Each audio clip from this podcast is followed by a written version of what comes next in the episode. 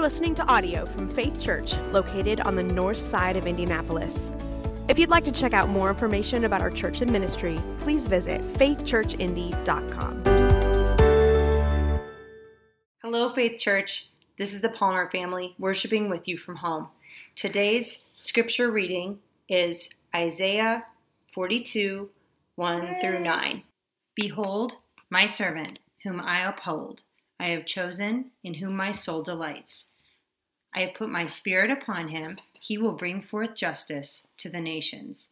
He will not cry aloud or lift up his voice or make it heard in the street. A bruised reed he will not break, and a faintly burning wick he will not quench. He will faithfully bring forth justice. He will not grow faint or discouraged till he has established justice in the earth. The coastlands wait for his law.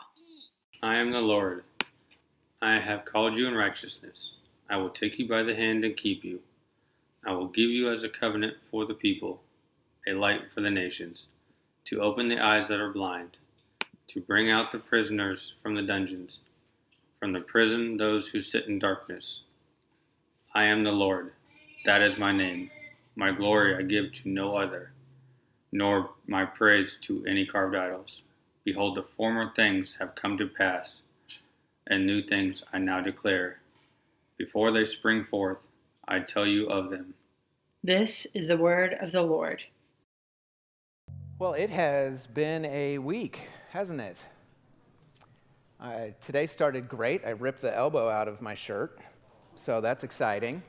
Um, two days ago, I got a haircut, and I think we can all agree it's not really working. You were going to say it, I know. Also, apparently, democracy is crumbling. Like, that happened this week, too. Oh, it has been a week. How many of you spent uh, Wednesday and Thursday and Friday just like refreshing different news websites, uh, trying to figure out like what's the latest, who's saying what about who, and, and, and what's going on next, and all that? Anybody? Anybody find it difficult to focus on like important work the last couple of days? Okay, if it's just me, that explains why the sermon's only 10 minutes long. No, I guess there's something, I don't know, psychological about how, like, if you don't know that there's, that if there's anxious stuff out there, things that are happening, and you don't know that somebody's got it under control, that somebody's got it handled, it's really difficult to pull your mind off of all of that and onto other things. You found that to be true right? I think that's why I kept doom scrolling through different news websites, like trying to figure out who's taking charge, who is going to make things happen, who's the person who's going to step up and say, "I've got this. This it's taken care of now. We're going we're going to put things right. Help is on the way." You know, that, that phrase, help is on the way, is so often repeated, it's become a, a trope right? A convenient storytelling device in novels or in dramas, uh, TV shows, right? Uh, help is on the way is a way to, to heighten the tension, to say to the person in your favorite medical drama, to that person that just collapsed, like, help is on the way means hang in there, it's gonna be okay. You just have to hold on until help gets here. And of course, us, the viewers, are left wondering will they hang on? Can they make it? Will they survive? Help is on the way. You know, it's what the people of Israel, God's chosen people, needed to hear, and it's what we're looking at in Isaiah 42. They were going through not dissimilar circumstances from us, people who were wearied by political division. There were active military assaults from neighboring countries, divisions within their own religious institutions, and forced occupation and exile of some of their own neighbors. God's weary people, filled with anxiety at things they cannot control that are happening out there, and they just want to know that someone can take care of it, that help is on the way. What about you? Man, what about, what about me? If we knew that help was on the way, would that help? As a church, we've been exploring Isaiah's prophecies together from the, uh, the 40s of Isaiah. We started chapter 40. We're skipping ahead now to chapter 42. We've been bouncing from high point to high point, stopping every time we see one of these mountaintops of God's comfort for weary people that show us God's heart for weary people. This week, we're stopping on this mountaintop of Isaiah 42, verses 1 through 9, because it's here, you know, after a valley of despair, which is chapter 41. We chose not to preach that one verse by verse because we're all familiar with despair right now. We would kind of go through that valley quickly and then get back to the mountaintop of 42, verses 1 through 9 pausing here because this is where comfort again begins to come in. God says, Behold my servant. The servant is coming. The servant, with a capital S, is coming. Help is on the way. You know what? I'm going to say that phrase, help is on the way, like 30 more times, so you might as well write it down now uh, to make sure you get it. That's the key idea or the big idea. The, the key thing I want you to remember this morning is that help is on the way. So write that down and turn with me to Isaiah 42 if you haven't already. We're going to climb this passage together, and as we do, we're going to find it divided into two main sections. Uh, verses 1 through 4 and verses 5 through 9. 1 through 4, we read what God is saying about his servant, the servant. And verses 5 through 9, what he then turns and says to the servant.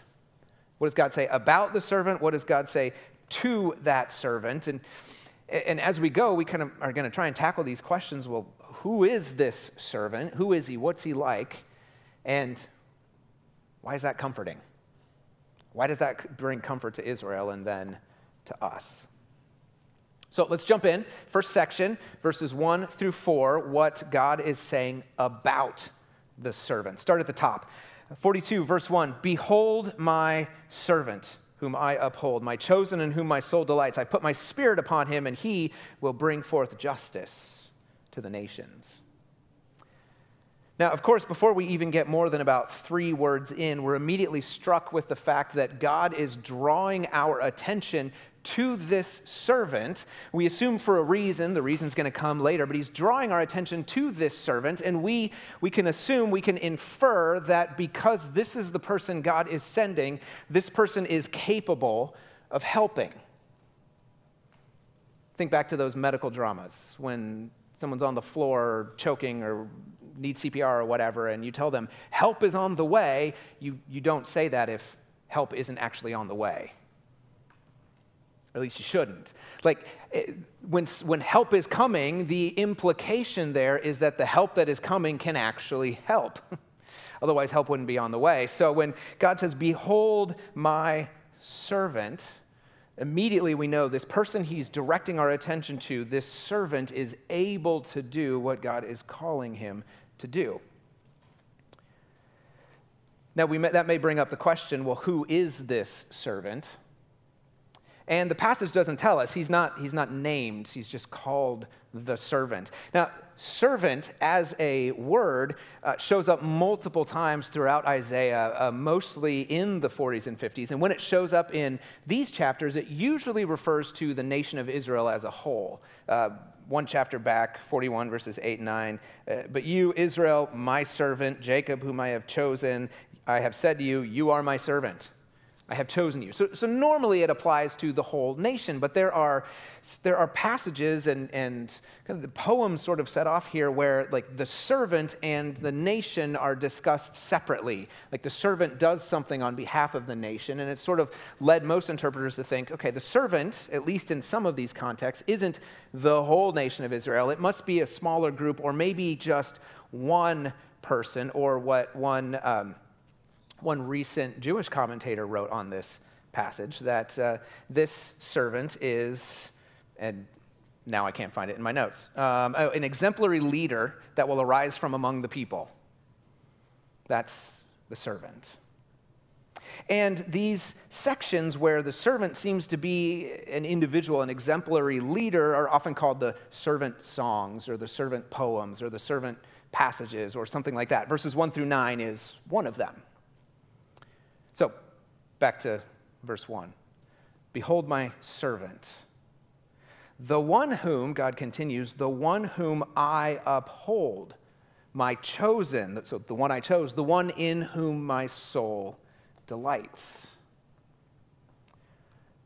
Few, uh, let's see, a few sermons ago, Pastor Jeff asked us from chapter 40 if we wrestled with these questions Is God available to save, to rescue his people? Is God able to rescue his people? And from this verse, this passage, the answer is unequivocally yes. God is 100% behind this guy. Not, this servant is not just the person who he upholds, who he gives power and strength to. It's not just the person he's chosen, but also the one in whom he says, My soul delights. You know as well as I do, you can hire a person for a job, assign them to a task, pick them for your kickball team, and not necessarily delight in them. They may just be the least bad option you could find. Or as Pastor Tom always teases me, when, when they were looking for the job I filled, I was the best they could find. but this servant, this servant isn't just a good compromise or the least bad option. I mean, this is about the strongest way God can say he was 100% behind this guy, totally invested, absolutely on board. Uh, he's the ideal, the servant, capital S, the one in whom God delights, the one of whom maybe later he would say something like, Behold my servant in whom I am well pleased. And he's given him authority. The second half of verse 1 I've put my spirit upon him is a poetic way of saying, I've anointed him as king. Actually, not even really all that poetic. It shows up all throughout Jewish scriptures when someone is, when the Spirit of God is put on someone, it's when they're, they're anointed for kings. So this servant is given a, a kingly authority in order to, the last line, bring forth justice. To bring forth justice, to set things right. And not just for Israel, justice to the nations, all of the nations.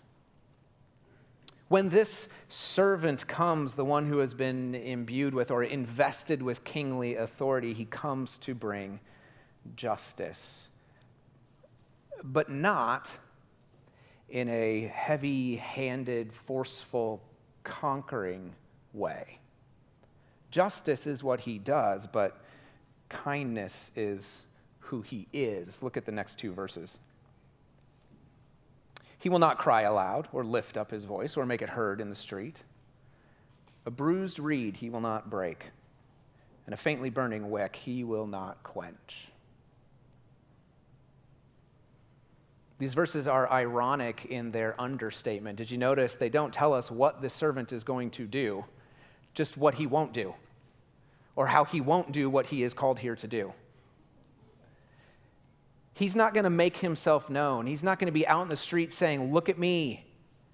Everyone follow me. Look, look, do you see? Making his voice loud. He's not the, the kind of servant who comes in and finds a bruised reed. So, you know, a good thick reed could be used as a support for a structure or scaffolding or as a stake for a tent. He's not going to come and find one that has been, you know, impacted on the side some way that it's been crushed and it's only good for breaking up and turning into kindling. He'll see that, but he's not going to break it.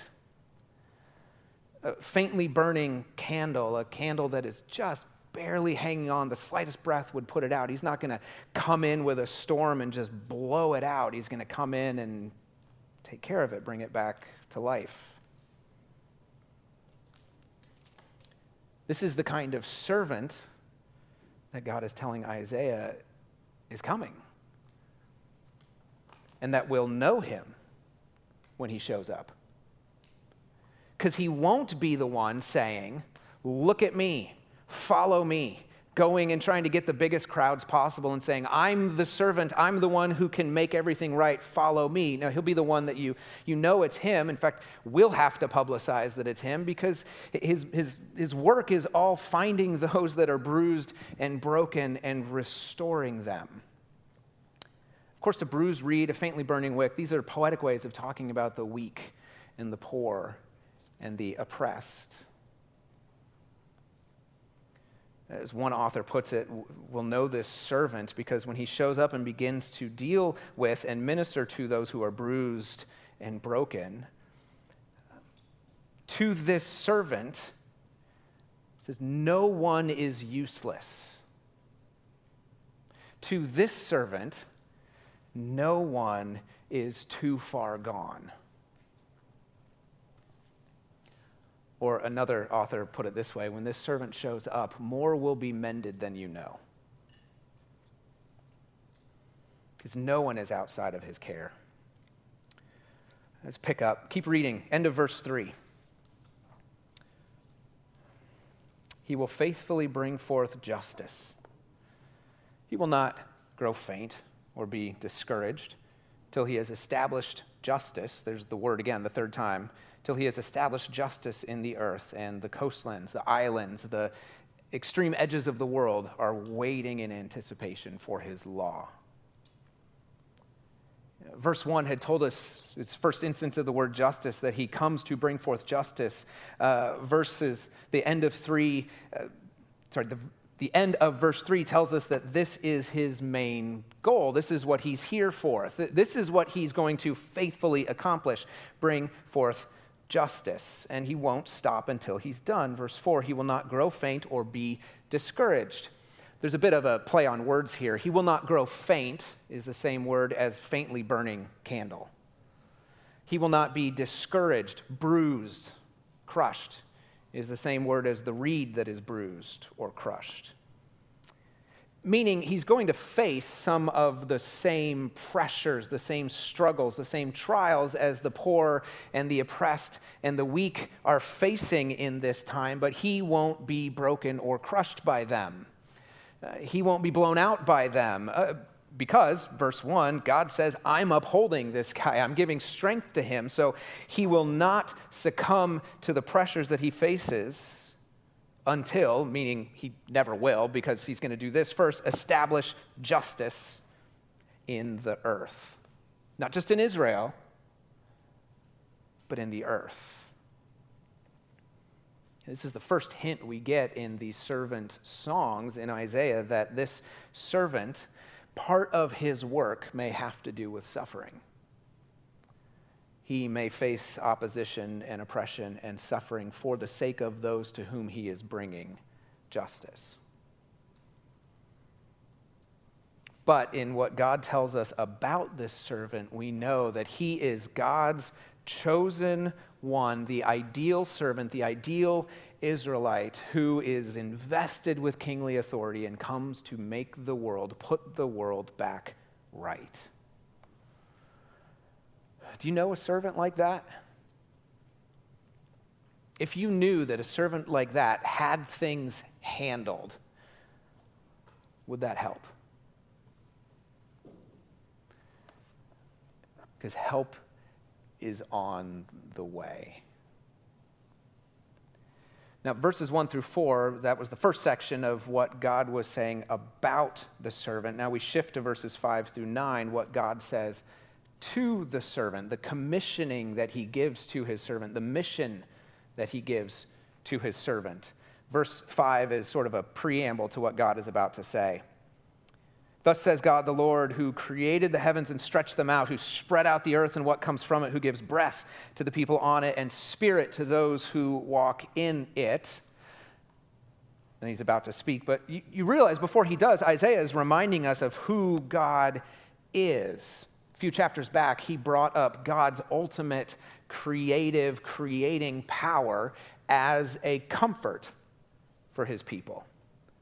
Saying, okay, God has not fulfilled his promise yet, but it's not because he's not able. Look, I mean, you saw how he, you see how he created everything. He is absolutely able to fulfill his promises when he chooses to. Now, that same fact that God is the ultimate creative power comes up again, but this time as support, as, as a way of saying this, this is the guy who's upholding the servant.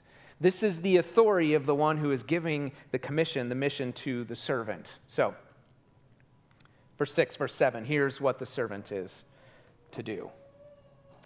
Thus says God, I am the Lord. I am the Lord. I have called you in righteousness. In other words, I have officially commissioned you for this task. I will take you by the hand and keep you. I will give you as a covenant for the people, a light for the nations, to open the eyes that are blind, to bring out the prisoners from the dungeon, and from the prison those who sit in darkness. Now, what I love about these two verses is uh, the purpose that comes through clearly in it, the direction. Do you see the verbs, what God is doing, what God will do?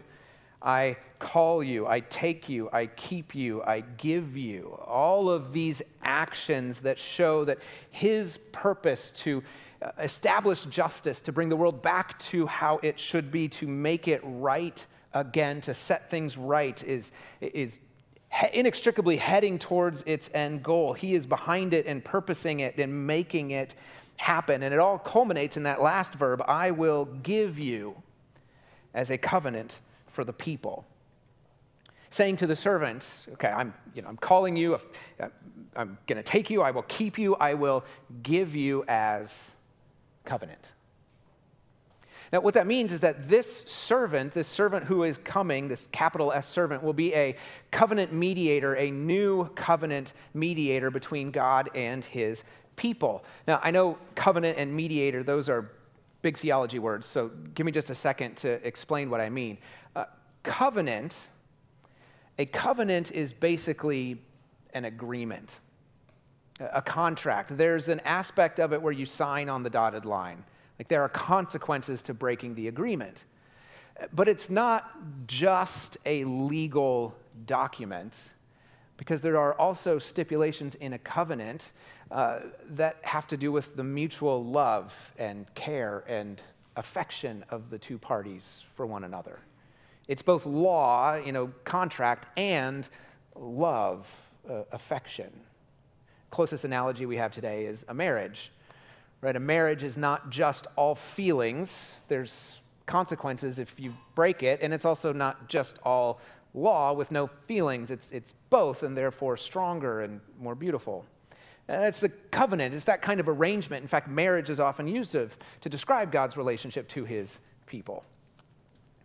So that's the covenant. This servant will also be the covenant mediator. A, a, mediator is the person who stands between two parties in a dispute or two parties who are relating to one another. The mediator can understand both and help them both communicate to each other.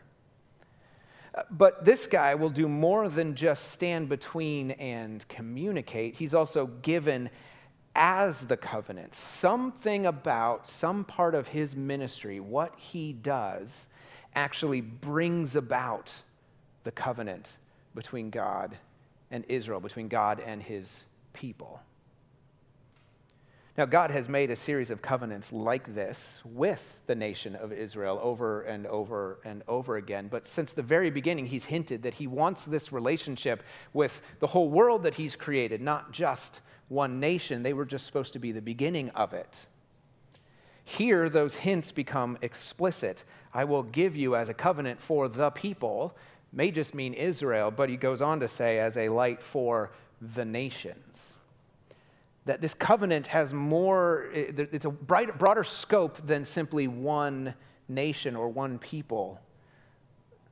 This servant who will have to submit to suffering will do so to establish a covenant between God and his people that will establish justice across the earth.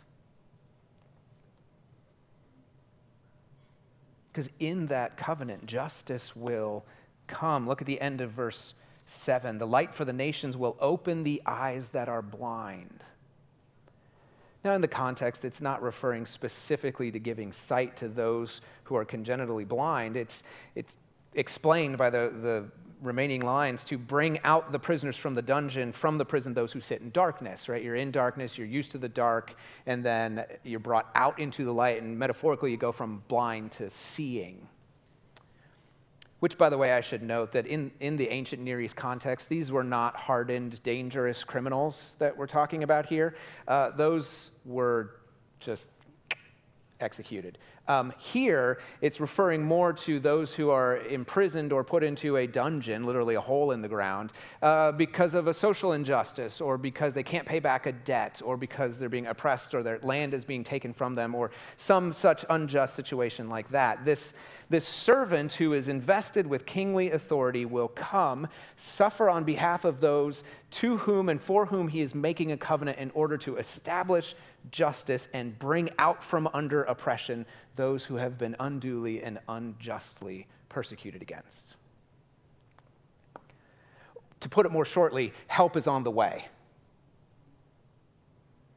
Help is on the way. And we know this is coming. This help is coming. We know this is going to happen. God backs it up in verses 8 and 9. He said he's, he's given this charge to the servant in verses 6 and 7, and now he again comes back to his own authority to say, This is going to happen. Look at verse 8. I am the Lord, that is my name. My glory I give to no other, nor my praise to carved idols. He said, Behold, look, see and appreciate and understand. The former things have come to pass.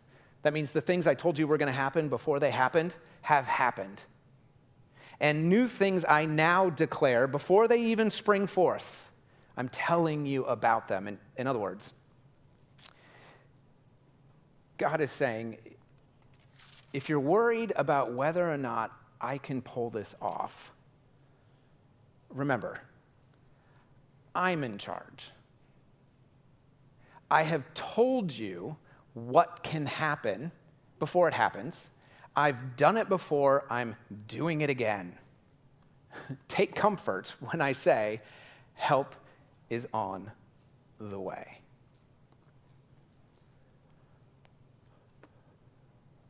Which is good to say, help is on the way. I just wish it would come. Do you know what I mean? After this last week, uh, reading this passage and trying to, to figure out how to, to wring as much comfort out of it as I can, I was like, yes, help is on the way. Would it hurry up and come?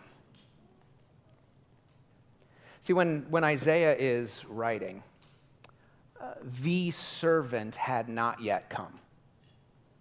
The servant had not yet appeared. They're being told, hang on, you can, you can hang on, help is on the way, help is coming, the servant is coming. They, they didn't know who that help would be. Uh, but in Matthew chapter 12, um, after Jesus heals a, a couple of people in a row and then tells people, hey, don't go out telling people about all this. That's not the point. Matthew says all of this was done to fulfill what was spoken by the prophet Isaiah. And then he quotes this passage Behold, my servant whom I uphold, my chosen in whom my soul delights. I've put my spirit upon him, and he will bring forth justice to the nations. He will not cry aloud or lift up his voice or make it heard in the street. A bruised reed he will not break, and a faintly burning wick he will not quench until he brings justice to victory. That's the way Matthew puts it. So we live in a slightly different context than Isaiah's readers lived. For them, help is coming. For us, help has come. But help is also coming again. Which means if we live in this time in between when help has come but has not yet come again, then there's a few things that I think we should keep in mind. A few practices that we should engage in in order to rely on this truth that help has come and that help is coming again, that help is on its way. Uh, first, we need to look. Very first word, very first command of chapter 42 is behold, which means look. Look and understand. Look with appreciation. And immediately, God is calling us to look to the servant, the specific servant. There are a lot of servants out there, a lot of other messiahs out there who we can go to and rely on and, and sort of put our gaze on in order to feel like, okay, the help I need is coming. Whether it's your favorite politician, your favorite party, your favorite uh, pundit on whatever website, uh, whether it's your own checking account, your own bank account, your own ability to acquire or get, or maybe it's the stuff you already have, or it's just that thrill you get every time there's an Amazon box at the front door. There are all sorts of different places where we put our, our gaze in, in order to convince ourselves that, that help is coming. But of course, there's only one capital S servant. There's only one my servant, the one I uphold, my chosen, God says, the one in whom my soul delights. So, first, we got to look to the servant, look to him, look to Jesus. But that's just the first. The second is while we look, we also wait. We also wait. That's actually hinted at in chapter 42, end of verse 4. The coastlands wait for his law. This has the sense of the, the ends of the earth wait in anticipation for the law of the servant, the justice of the servant to finally be established. We wait. At the end of verse 9, God says some of the things he's telling us about have not even yet begun to spring forth. And so we wait. When the servant came the first time, Israel didn't recognize him because he didn't come in the sort of militaristic, nation building, overthrow the enemies with force way that they kind of thought that he would. And so when he did come, he came in kindness and meekness to enact and establish justice within them first before within the rest of the world. Okay, I say all that to say that the first time the servant came, he didn't come the way they expected. The second time he comes may not be necessarily in the way we expect either, or in the way we want. So we wait. We wait, we pray, we hope, we ask God, how long? But we wait. So, first we look at the servant. Second, we wait for the servant. But third, we serve. Third is that we serve, and this is key because the servant, Jesus, has already come, and because we've seen how that servant served when he came bruised reed, he won't break, faint wick, he won't, faint candle, he won't blow out. Uh, and because we are servants of the servant, are you following my logic here? We serve the way the servant would serve were the servant here to serve. Think of it this way. Uh, go back to the medical drama, right? When, when someone's laying on the ground and needs CPR, they're in their seat, you know, and they're choking or whatever, and you call 911, and then you say, Help is on the way. What do you do next? You'll be good. Help's coming. No, you, you get in and you try to do what you are capable of doing, what you know how to do that is in keeping or in alignment or in accordance with what the help would do when they came, right? So if someone's choking, you call 911, but you also do the Heimlich because that's what they would do when they came. So we serve as in the same way that the servant who is coming will serve. We serve now as the servant would serve now were he here. So we look to the servant, to Jesus. We wait for him to come as he has decided to come. But while we wait, we serve. We serve as he would serve were he here to serve. And it's spelled out for us what that looks like. We don't cry aloud or lift up our voices or make it heard. Look at me. We don't break those who are bruised and blow out those who are faintly burning. We don't treat one another and the world around us like bruised reeds just looking to be broken into kindling. Or like we measure the, uh, our impact on a room by how many people we can snuff out when we walk in. We don't, we don't come in um, with harsh words and hardness, with punitive actions or condescension or dismissiveness uh, because the servant didn't. No one was too far gone for him. No one was beyond repair. So we listen to pain. We sympathize with weakness. We don't shout at others to repent until we have first repented ourselves. We don't condemn others for their sin until we have first discovered the sin within ourselves. Because we're servants of the servant. So while we wait for help to come, we look to the coming help. We look to Jesus, the servant. We wait for Jesus, the servant. We serve like Jesus the servant. It occurred to me this week that as I was studying this, and like I said, trying to wring as much comfort out of it as possible, it's passages like this are nice. You know, when, when, you're, when nothing's particularly difficult and life seems more or less going the way you want, and you can generally write, you know, write a check to get out of whatever difficulty comes, passages like this are nice, but they don't they're not a support that we need. In other words, comfort isn't quite so comforting if you don't need comfort. We are bouncing from mountaintop to mountaintop of God's comfort because we are trying to see his heart for weary people.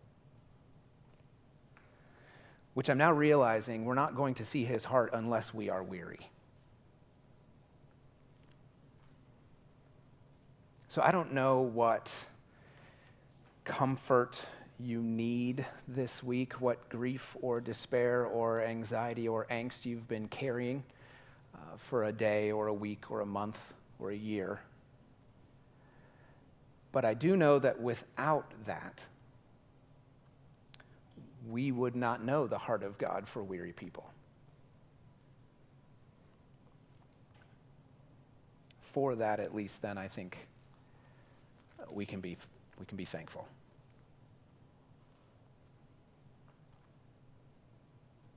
Let's pray.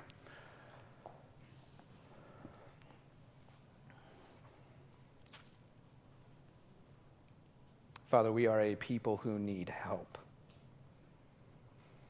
A people who need to know, not just intellectually, but, but appropriate for our own affections and emotions for our own selves. We need to know that your help has come in Jesus and is coming again. We need to know that when he comes, more will be mended than we can possibly imagine.